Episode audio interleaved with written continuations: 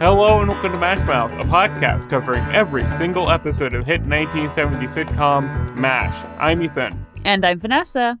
So, Ethan, unfortunately, we have some sad news. It was announced this week that Dan Wilcox, one of the writers for MASH, passed away. Um, we haven't gotten to any of the episodes he's done yet, but most notably, he was one of the writers for the series finale. So, we wanted to pay a little tribute to him and thank him for the work he did on MASH.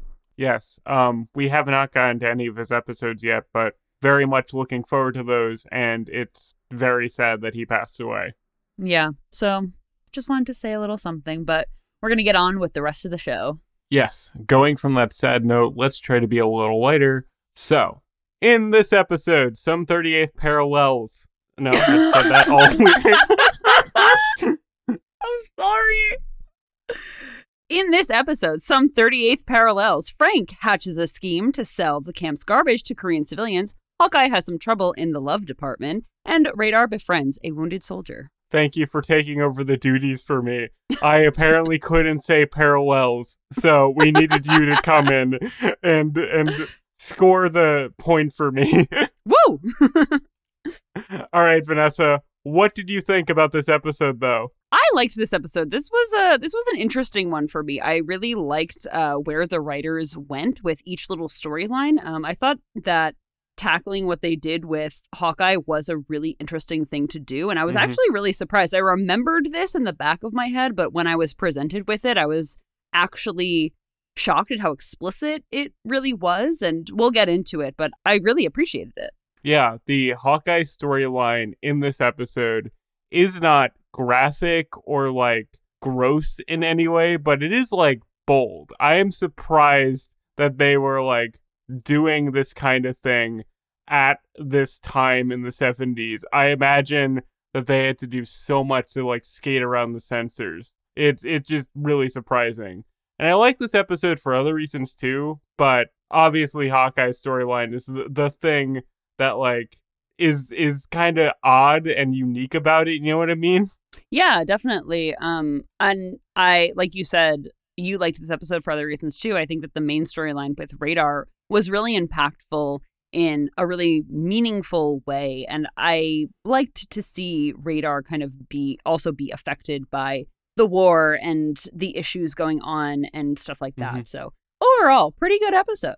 Yeah. Um. Maybe the weak link is Frank's garbage plot line, but even that was kind of funny. I was like, you know what, man? Do the grind set. Do the try to sell literally everything you can for no good reason. I liked his different ideas of how to make the camp money. the fact that you said Frank Burns is the weak link in this episode, I think Frank Burns is the weak link regardless. oh, sure, sure. So the first scene in the episode sets up all of these will be scenes um Mhm. very well, I think. And I just have to mention, so they're in the OR and Frank comes up with this hair bl- Frank comes up with this hairbrain hair wow. Okay. Now you can't speak. Now How I does it feel? Frank comes up with this idiotic plot to sell the camp's garbage because he sees the Korean civilians um, taking it from where it's dumped like 25 feet or something away from the camp. And at first I was like, okay, Frank, he's worried about like infection and stuff like that. That's great. No. No, no, of course not. Of course not. So Frank comes up with this plan to sell the garbage, and Colonel Potter kind of is like, yeah, sure, whatever. And I just have to mention the New Jersey slander that Oh, happened yeah. in this OR scene. this was iconic. This was the best line in the episode. Uh, Hawkeye says, First, we'll give them a taste of our garbage, and then they'll want New Jersey. And I was like, yo! I kind of loved it if the writers were from New Jersey. I looked it up. Oh, I couldn't sure. exactly tell where they were from um, because there was not a lot of information on them. But top notch if they're making fun of New Jersey from a place of love. Bad if not.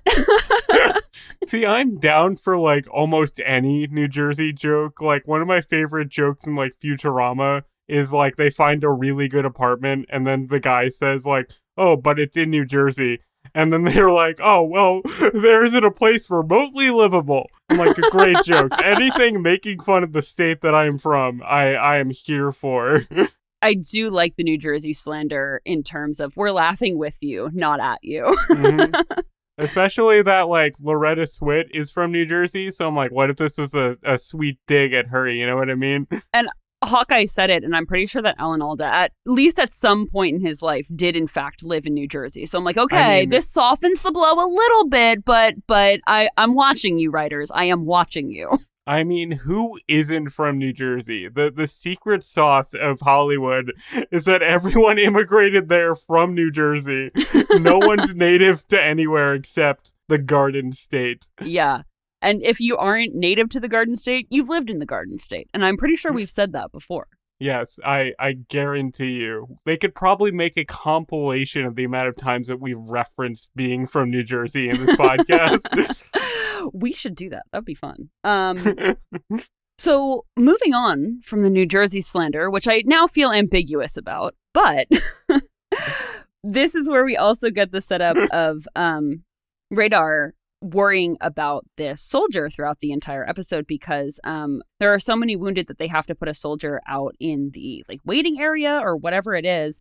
And Radar notices that um, his IV has come like unstuck to him or uh, like uninserted or whatever it is. hmm And BJ says, Oh, wow, I'm so glad you noticed that. You probably saved his life. And Radar just feels this sense of pride that he saved this person's life. And I thought that that was so cute. It makes so much sense because Radar, again, is supposed to be canonically so young that this would probably be like the first time he did save somebody's life. This was the first time in a long time that I felt like Radar was like a kid.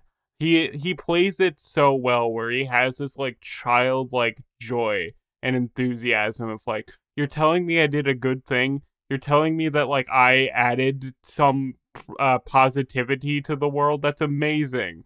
And I uh as the episode goes on and how it kind of resolves, I thought they also played it pretty well with him where it wasn't like BJ was like crossing the line of like, oh, you're like responsible for this guy, like, but it was like right on the the line of like, yeah, you can interact with this guy. Like, I'm gonna give you a thumbs up. You are a part of this without it coming like I don't know, centering too much about radar on this man's health, you know, where it's like very bad. Yeah, absolutely. And I think that we should talk more about this storyline now because throughout the episode, Radar then feels a sense of responsibility to see to it that the patient makes it through and is okay and stuff like that. And um and like you said, it doesn't get overly extended, I guess, in terms of Radar, of course, is not actually responsible for this person's well-being. Um Mm-hmm. he just feels that sense of responsibility and and is invested in his health for the rest of the episode. Yes, it's Radar's investment in this guy that I really liked. That he was, you know, peeking over the door, and then later, um, when Colonel Potter was like giving him a checkup, he was like, "Oh, this guy's all good," and uh, Colonel Potter's just like, "Oh, thank you, Doctor Radar," like very sarcastically, Mm-hmm. and they're you know doing puzzles together.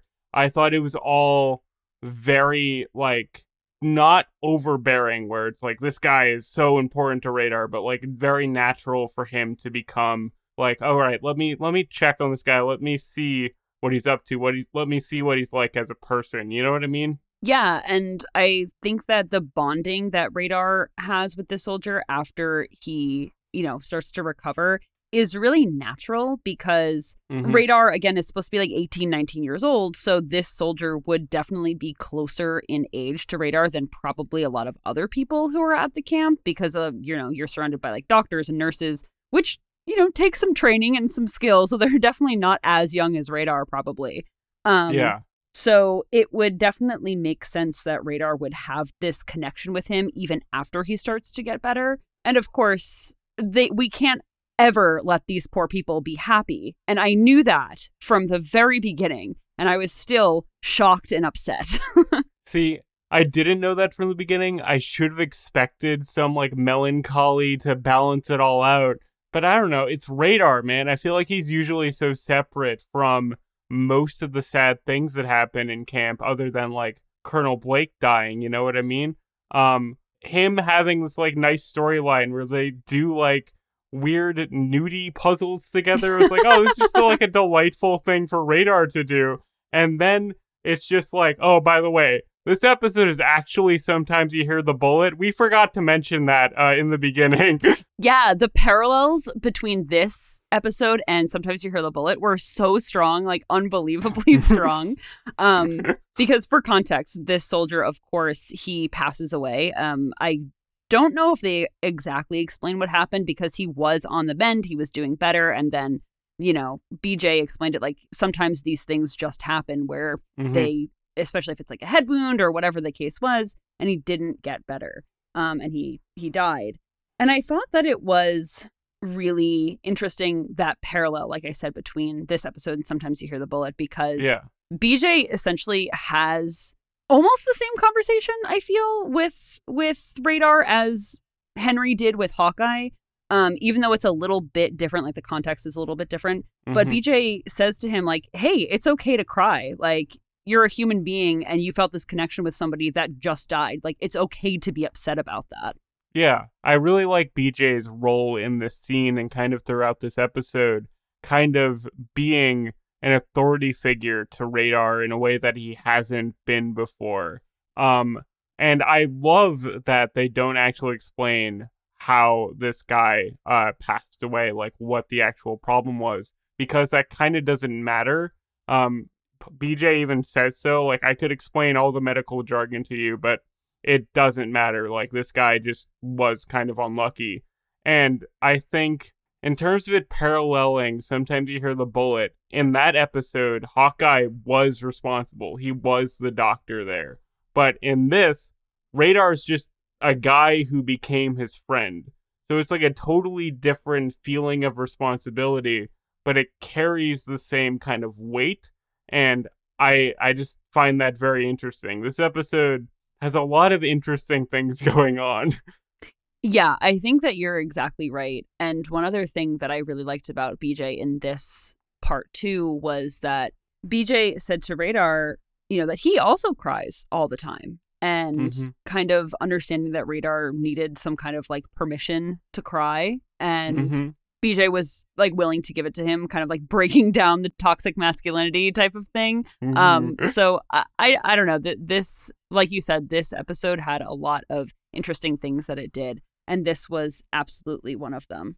Yeah, I wonder if the like it's okay to cry thing is also kind of like a thematic parallel to uh, Hawkeye storyline where that very much is about him needing to relax, you know? Um, that's not something that I really noticed until we, we talked about it. That's very interesting that the two storylines are very separate, but they do share kind of a similar like theme in terms of like men needing to live their full emotions, you know? yeah, definitely. And speaking of that too, why don't we transition into Hawkeye's problems in the love department, shall we? Yes. this uh this is quite bold. I am surprised that they did this. I cannot overstate that. Yeah, like I said, um I knew that this was brought up because I remember this episode, but um I I was really surprised that they were willing to bring it up in in the way that they did. So for context, uh Hawkeye has a date with Nurse Abel and just an aside, I thought that Nurse Abel and Hawkeye were really, really cute in this episode. Like they were very like flirty and had a lot of lines together, and I really, I really liked them together. She was so understanding, dude. I kind of loved her. She was perfect for this storyline, you know? It was just kind of lovely. she was. She was really good because like I feel like lesser people would have shamed Hawkeye for this. So again, for mm-hmm. context, um, Hawkeye has the state with Nurse Abel after they are finishing up in the OR, and I don't know how to put this really like delicately, but I guess Hawkeye is suffering from like a temporary impotency. Um, and Nurse Abel is like, "Hey, listen, it's fine. This happens to everybody. It's it's okay." And Hawkeye is really self-conscious about it because he's like, you know, this is this has never happened to me before. I've I've never had these problems before. And he also goes to BJ to discuss it. And BJ did a lot of emotional work in this episode and, and I really appreciated that about his character because he rationalizes it to Hawkeye like, of course, this is going to happen to you. You've been dealing with the war and stress and pressure for so long. Like, of course, it's going to physically manifest at some point. And that conversation with BJ actually really does help Hawkeye. Um, and then later on in the episode, too, he discusses it with Colonel Potter. And Colonel Potter also says, "Hey, listen, you you're a doctor. You understand that this is normal. This has been a problem for me too in the past. Um, just so you know." And I just really liked how the writers weren't shying away from this at all, and Mhm. they Hawkeye literally said, "Oh, I'm impotent." Like he put it in no uncertain terms, like Yeah. what the problem was, and. I really have to also commend Alan Alda for being willing to do this storyline because I Mhm. the idea of impotency is like really emasculating and stuff like that, but it is a real problem and it really does happen to people. And I don't know, I think that the show handled it with like a lot of sensitivity and nuance and care, and I really liked it. Yeah. I like that no one made fun of Hawkeye for this problem. Everyone is like, "Hey man, there's a lot going on here. It can happen." Um and I thought this was a very interesting and very good follow-up to last week's episode where that was entirely on Hawkeye's shoulders and he was going through this extremely stressful situation and have this week be about kind of the consequences of Hawkeye's stress in a way that we don't normally see. Like, Hawkeye is not normally presented as a guy who really carries a lot on his shoulders. He kind of generally can figure out ways to blow past it.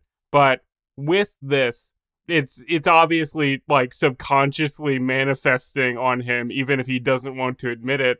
And it was just a really interesting follow up to last week. Yeah, that's so interesting. I didn't even really think about that. Like I didn't think of the continuity of it because these episodes are typically so self-contained.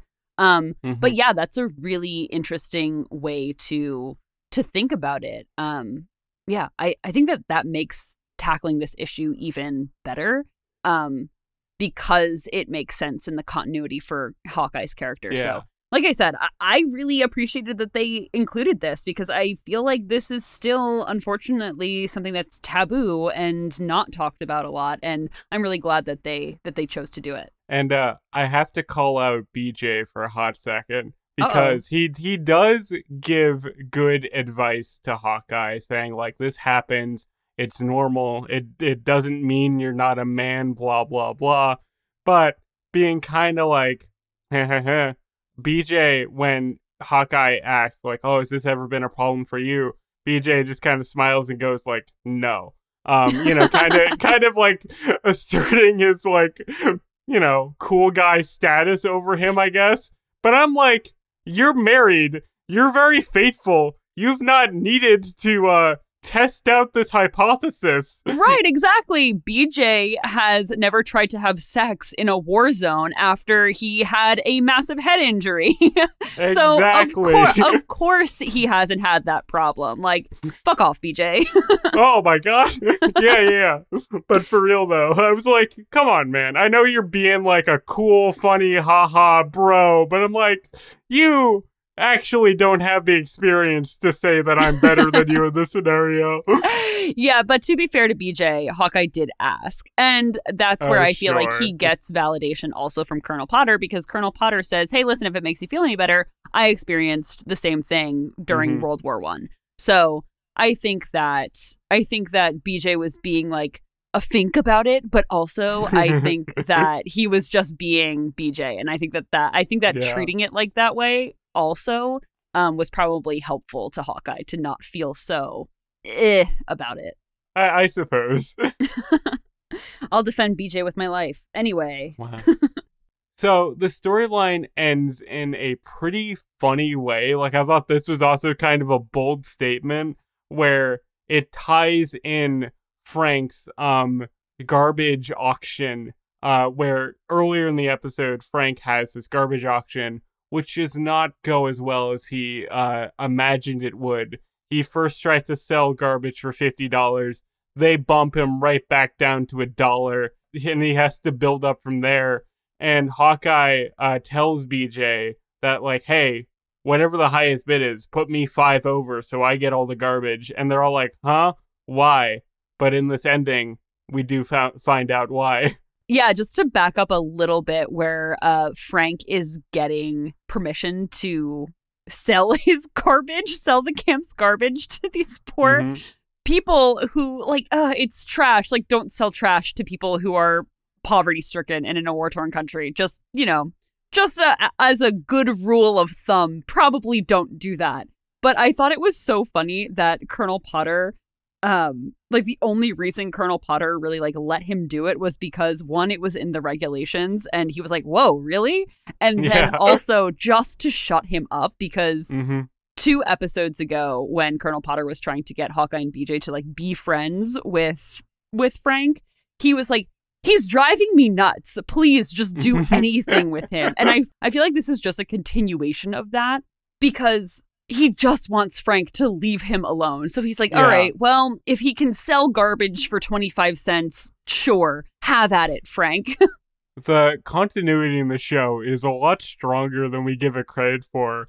All the like character motivations do track from episode to episode. it's true. Um, also, I have to say that even though I do think it's very funny that Frank is being like a, a crazy entrepreneur guy trying to sell garbage, he starts this conversation by saying, like, hey, we're dumping garbage 25 feet from our camp and other people are taking it away. So there's like genuinely no issue. They do not have garbage near their camp anymore. It's all being taken away by the, the native Koreans. So he's just like trying to insert a middleman where there does not need to be a middleman. You know what I mean? yeah, he calls it un American to get nothing for nothing. And I think that the writers really were just, well, we'll get into this in the end of the episode, but they were really like going hard low key on Yeah. uh, like fake patriotism and stuff. And I thought that that was, that was like a refreshing thing to pick up on. Yeah, no, definitely. Um, the anti-patriotism in this episode, I think, is really funny in the way that it escalates. That it goes from like, isn't Frank kind of a doofus for trying to impose American trash? Say that American trash is worth something.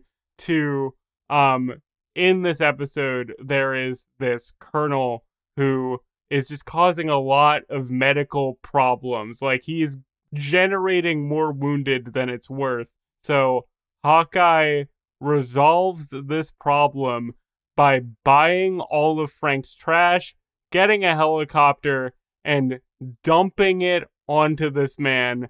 And again, I thought was pretty bold. This this resolution was like classic MASH. This was classic MASH commentary in my mind. It really was. Um, and not to do this to you again, but just to back up uh, a little bit, when Hawkeye and BJ and Colonel Potter are all in the mess tent, um, with this colonel who, like you said, is causing a lot of medical issues. Um, he was the reason that the that the soldier who Radar was friends with was wounded in the first place, and they kind of they sprinkle that into this episode uh, in the beginning when they say he's a colonel who's not really um, very careful and he leads his men into a lot of dangerous battles and seems to not really care about bloodshed as long as they get their end result of killing the enemy. Um, and I feel like I could be wrong, but I feel like the show has given us characters like that before. Yeah. Definitely the kind of like prideful, not really thinking about people as human beings characters definitely be in the show been in the show before where, you know, he's talking about his like kill ratio like it's a video game. I know they didn't have video games back then, but like the video game aspect of like, well, I am like 9.5 to 18 losses, you know, whatever he says, the like crazy Mhm. statistic that he throws out that reduces people to like a math equation. And then like you got Hawkeye, BJ, and Colonel Potter being like, people aren't a math equation. They are human beings with like souls. um Yeah. We've definitely seen this before, but this is like maybe the most extreme of it. I don't know. no, I don't think so. But I think that we've actually had episodes where it's like that's the main plot of the episode. And that's kind of where this episode fell a little bit flat for me. Um, and maybe it was just because I was expecting it to be more focused on the Colonel like it was in the past and like it certainly will be in the future, because this is not the last time we deal with this kind this type of character. But yeah, I think that you're exactly right when um you say that the that this was pretty intense commentary of Hawkeye having literal trash dumped on this trash person. Um, Mm-hmm. so he definitely got his in the end. Yeah, and then the the final resolution of this is Hawkeye dumps all his trash, and then he sees the nurse that he's been trying to date the entire time, and they go into her tent and like have a good date, let's say. and like that's kind of an insane resolution to this episode. I know it's saying like Hawkeye can relax, he's got stuff off his chest, but I'm like he dumped trash on a man and then it's like, you know what, I'm all good, let's go. Like that's just really funny to me. yeah, it's really interesting about Hawkeye's character that he's like, okay, well, now that I've uh I've Unloaded my trash. I've symbolically like just dumped on the heads of war. um, he can go, he can go relax and have a good time. Um, Mhm. But the real ending of this episode really got me too because it ends with everybody at a movie and everybody having a good time, and then you pan over to Radar, and Radar is still kind of in this this state of shock, and he's really like living with this the the fact that this soldier that he cared so much about and that he had this connection with died. And I liked that they didn't really like resolve it. They really didn't come to a conclusion where Radar felt okay at the end, like dealt with it and then moved on. You were l- kind of left with this feeling of like, oh, this is going to stick with Radar. Like this is something that he's going to carry with him. And it really reminded me of what Gary Burghoff said in the new special uh, about MASH that came out just recently, um, when he was talking about how a veteran had come up to him and said MASH kind of opened up a, a line of communication between this veteran and his wife to discuss the issues that he was having related to PTSD and the war and stuff. And I just feel like this was not probably, but this might have been one of those times where the show was like, hey, remember that this is sitting with people. Like the things that they've Yeah. seen and experienced are definitely still beneath the surface and they're still in their heads and stuff like that. So I, re- I really liked that. No, this one shot at the very end of the episode where it pans over to Radar and he's just sitting with the fact that this man who was his friend had died, like that fully bumped up my rating of the episode, maybe a full star. We'll see. Um it just I don't know, again speaks to like the boldness and how like this is kind of a, a quintessential like classic mash episode to me. It kind of like tackles everything in a mash way. Um and and it felt like kind of like an early season episode too. Like it was Mhm. more like risque and more focused on the like military commentary where it, it felt like back to basics almost, you know? Like this ending shot, I feel like was saying like, okay, this show we're going on for a little while, but we have some more to say. You know what I mean? Yeah, absolutely. And I think that a lot of a lot of the things that I picked up on in the first few seasons in the early episodes, it was reminding the audience that of what people who experienced war were dealing with. And I feel like that was just so apparent in this episode with this shot of radar. Um, that trauma doesn't just go away at the end of 30 minutes, you know? So Mhm. I, I did. I really, I really liked that. Just that one ending shot was just so great. Yeah, it really completes the episode. Like if the episode ended with Hawkeye dumping trash on a guy and then everyone kind of like laughing it off, it would have been a fine episode. Like this episode's pretty good. But ending with that, you're like, okay, I see what you're doing here. There's some artistic intention in the show. You know what I mean? Yeah, absolutely. Definitely. So I think that wraps up our discussion about this episode. So, Ethan, do you have any favorite lines that came out of this episode? I do. When Hawkeye and BJ are alone in their uh, tent together, and BJ is watching his socks, BJ just says, Should we call some people in, or are we going to be boring by ourselves? And I was just like, that is a mood. That's me every Saturday night.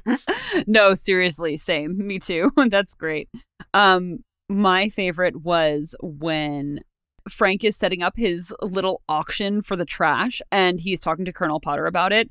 And he says, The least you could do is wish me luck. And Colonel Potter just looks at him and says, Luck, and then just goes back to what he's doing. Amazing. Lovely Colonel Potter. What a passive aggressive king. We love him. It was so good. Also, I have to quick shout out when Hawkeye's date is kind of going awry. He is like, okay, instead of like making out or whatever, how about how about an Oreo first? And I just thought that was very funny that he's like, how about an Oreo? yeah, it was very weird that they just had Oreos and that he was just able to shove in this nurse's face just out of nowhere. Branded as an Oreo too. We love to see. I didn't know they had Oreos in 1950. I thought they were Yeah. like a 1970s invention. No, apparently not. So, Vanessa, do you have any trivia for us in this episode? I do. So I have some trivia about our guest stars this episode. Ooh, the the mean colonel once again. The various mean colonels on this show. Yes. So um Mean Colonel number 5000 at this point um was played by Kevin Hagen and he actually played Colonel Koner in this episode. Ooh, okay. So Hagen was born in April 1928 in Chicago, Illinois. Hagen's parents were ballroom dancers, interestingly enough. That I did not know was a career. That's an impressive uh job to have. Yeah, definitely. Hagen began acting in the 1950s and was a guest star on many TV shows throughout his career, such as Bonanza, Gunsmoke, Perry Mason, Daniel Boone, The Twilight Zone, and Knots Landing. He was also in a lot of westerns, which makes sense because he kind of like has the western look, you know? Yeah, very gruff, very uh authoritative. Yeah. And this will actually not be his last episode of MASH either. He'll guest star again in season 8 as a different character. Okay, so one of those guys once Yeah. again. And Hagen is best known for the role and the role that I know him for as Doc Baker from Little House on the Prairie. Oh my god, we have a Little House on the Prairie rep. You love Little House on the Prairie. I do. I was saving this for trivia because I was so excited. And if longtime listeners of Mash Mouth will know that I got into MASH because it was on after Little House on the Prairie. That's so funny. I think the conversation that started this podcast was a like one two conversation talking about MASH and Little House on the Prairie. So the, the two are interconnected for us Yeah. forever. yes, they are. Stay so tuned for 2035 when we do a Little House on the Prairie podcast. That'll be the day. So, unfortunately, Hagen passed away from esophageal cancer in 2005 at the age of 77. oh, that's a shame. Yeah, it unfortunately. Um, and he was he was truly one of my favorite characters on Little House on the Prairie too. Now that I now that I think about it, he was he was just great. I'm gonna have to actually watch that show now. Even if we don't do a podcast on it, I like need to fill in the Vanessa lore. It's so cute. Um, so I also have some trivia on George O'Hanlon Jr. as Private Gerald Phelan, who was the soldier that Radar befriended, who passed away. My note on this man was big ears. He had big ears, and we love that. Okay, I did not see that, but sure. O'Hanlon Jr. is the son of George O'Hanlon, the voice actor for George Jetson on the Jetsons cartoon. What? No way! That's awesome. I know, I know. Isn't that so cool? So, O'Hanlon Jr. started out by acting in TV movies in the 1970s, some films including Our Time and Where Have All the People Gone? According to IMDb, he was in the original Halloween movie in 1978 as an uncredited part. Okay, that's fun. I thought that that was pretty cool. O'Hanlon Jr. also guest starred on several TV shows, including The Hardy Boys and Nancy Drew Mysteries, Quincy M.E., Magnum P.I., Baywatch, Star Trek Next Generation, and most recently in one episode of Lost. This man has been everywhere. I love those kind of guest stars. They're my favorite kind of guest star, That guy, as you like to refer to them. as I often do. Yes. so, O'Hanlon Jr.'s last role was in the movie Battleship in 2012, and from everything I could find, he is still alive today, but seems to act very sparingly. Yeah, that's fair. I mean, you go out on the high that is Battleship. What else is there to conquer? Yeah, truly. Like how how can you how can you even top that? And finally, last but not least, I have some trivia on Lynette Mettey, who played Nurse Abel in this episode. Ooh, we're we're hitting all the bases. One of my favorite nurses in the show. She was so kind. yeah, she was great. So I couldn't find that much on Mettey's career, except that she was born in Tarrytown, New York in 1943. She was a guest star on a lot of popular TV shows, including Hogan's Heroes, Columbo, All in the Family, Hawaii Five-O, and Trapper John, MD. Oh my god, we truly have hit all the bases in terms of trivia guest stars uh, this week. Yeah, Mettey is seems to be one of those ladies, you know, one of those guys, one of those ladies. sure.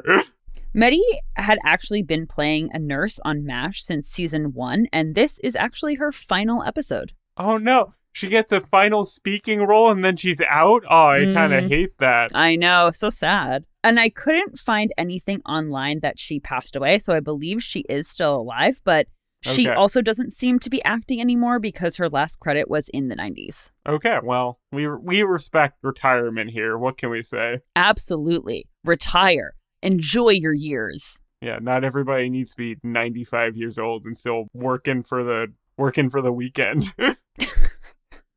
the things that you come up with to say are just unbelievable sometimes.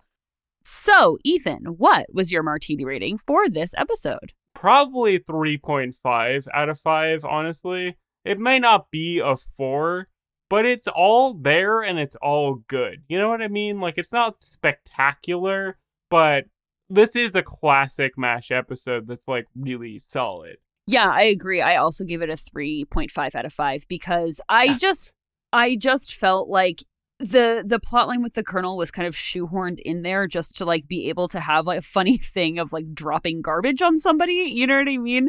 And yeah, not that, that it's fair. not that it didn't work for the episode i i think that it really did but i was just wanting a little bit more from the plot line of the mean colonel um the colonel who didn't care about his soldiers dying um I feel like that was shoehorned in there just a little bit because of of Hawkeye wanting to dump garbage on somebody, but it also worked for the episode, so it wasn't terrible. But I do think this is definitely a 3.5 out of 5 for me. Yeah, I agree. Like this episode is super solid and it's even better than like better than average, you know what I mean? But it doesn't hit that sweet like 4 out of 5 like ooh, ooh, this is a chef's kiss episode. You know, you know what I'm trying to say? Yeah, definitely. So, just to wrap up, we'd like to give thanks to Jacob for your about from our technical consultant, Melissa, Vanessa's sister, for awesome cover art, and of course, our listeners. Links to our music, social media, and contact the show are in the description as always. And join us next week for season 4, episode 21, The Novocaine Mutiny. But until then, buy a bunch of garbage and use it well. Goodbye, farewell, and amen. Bye, everyone.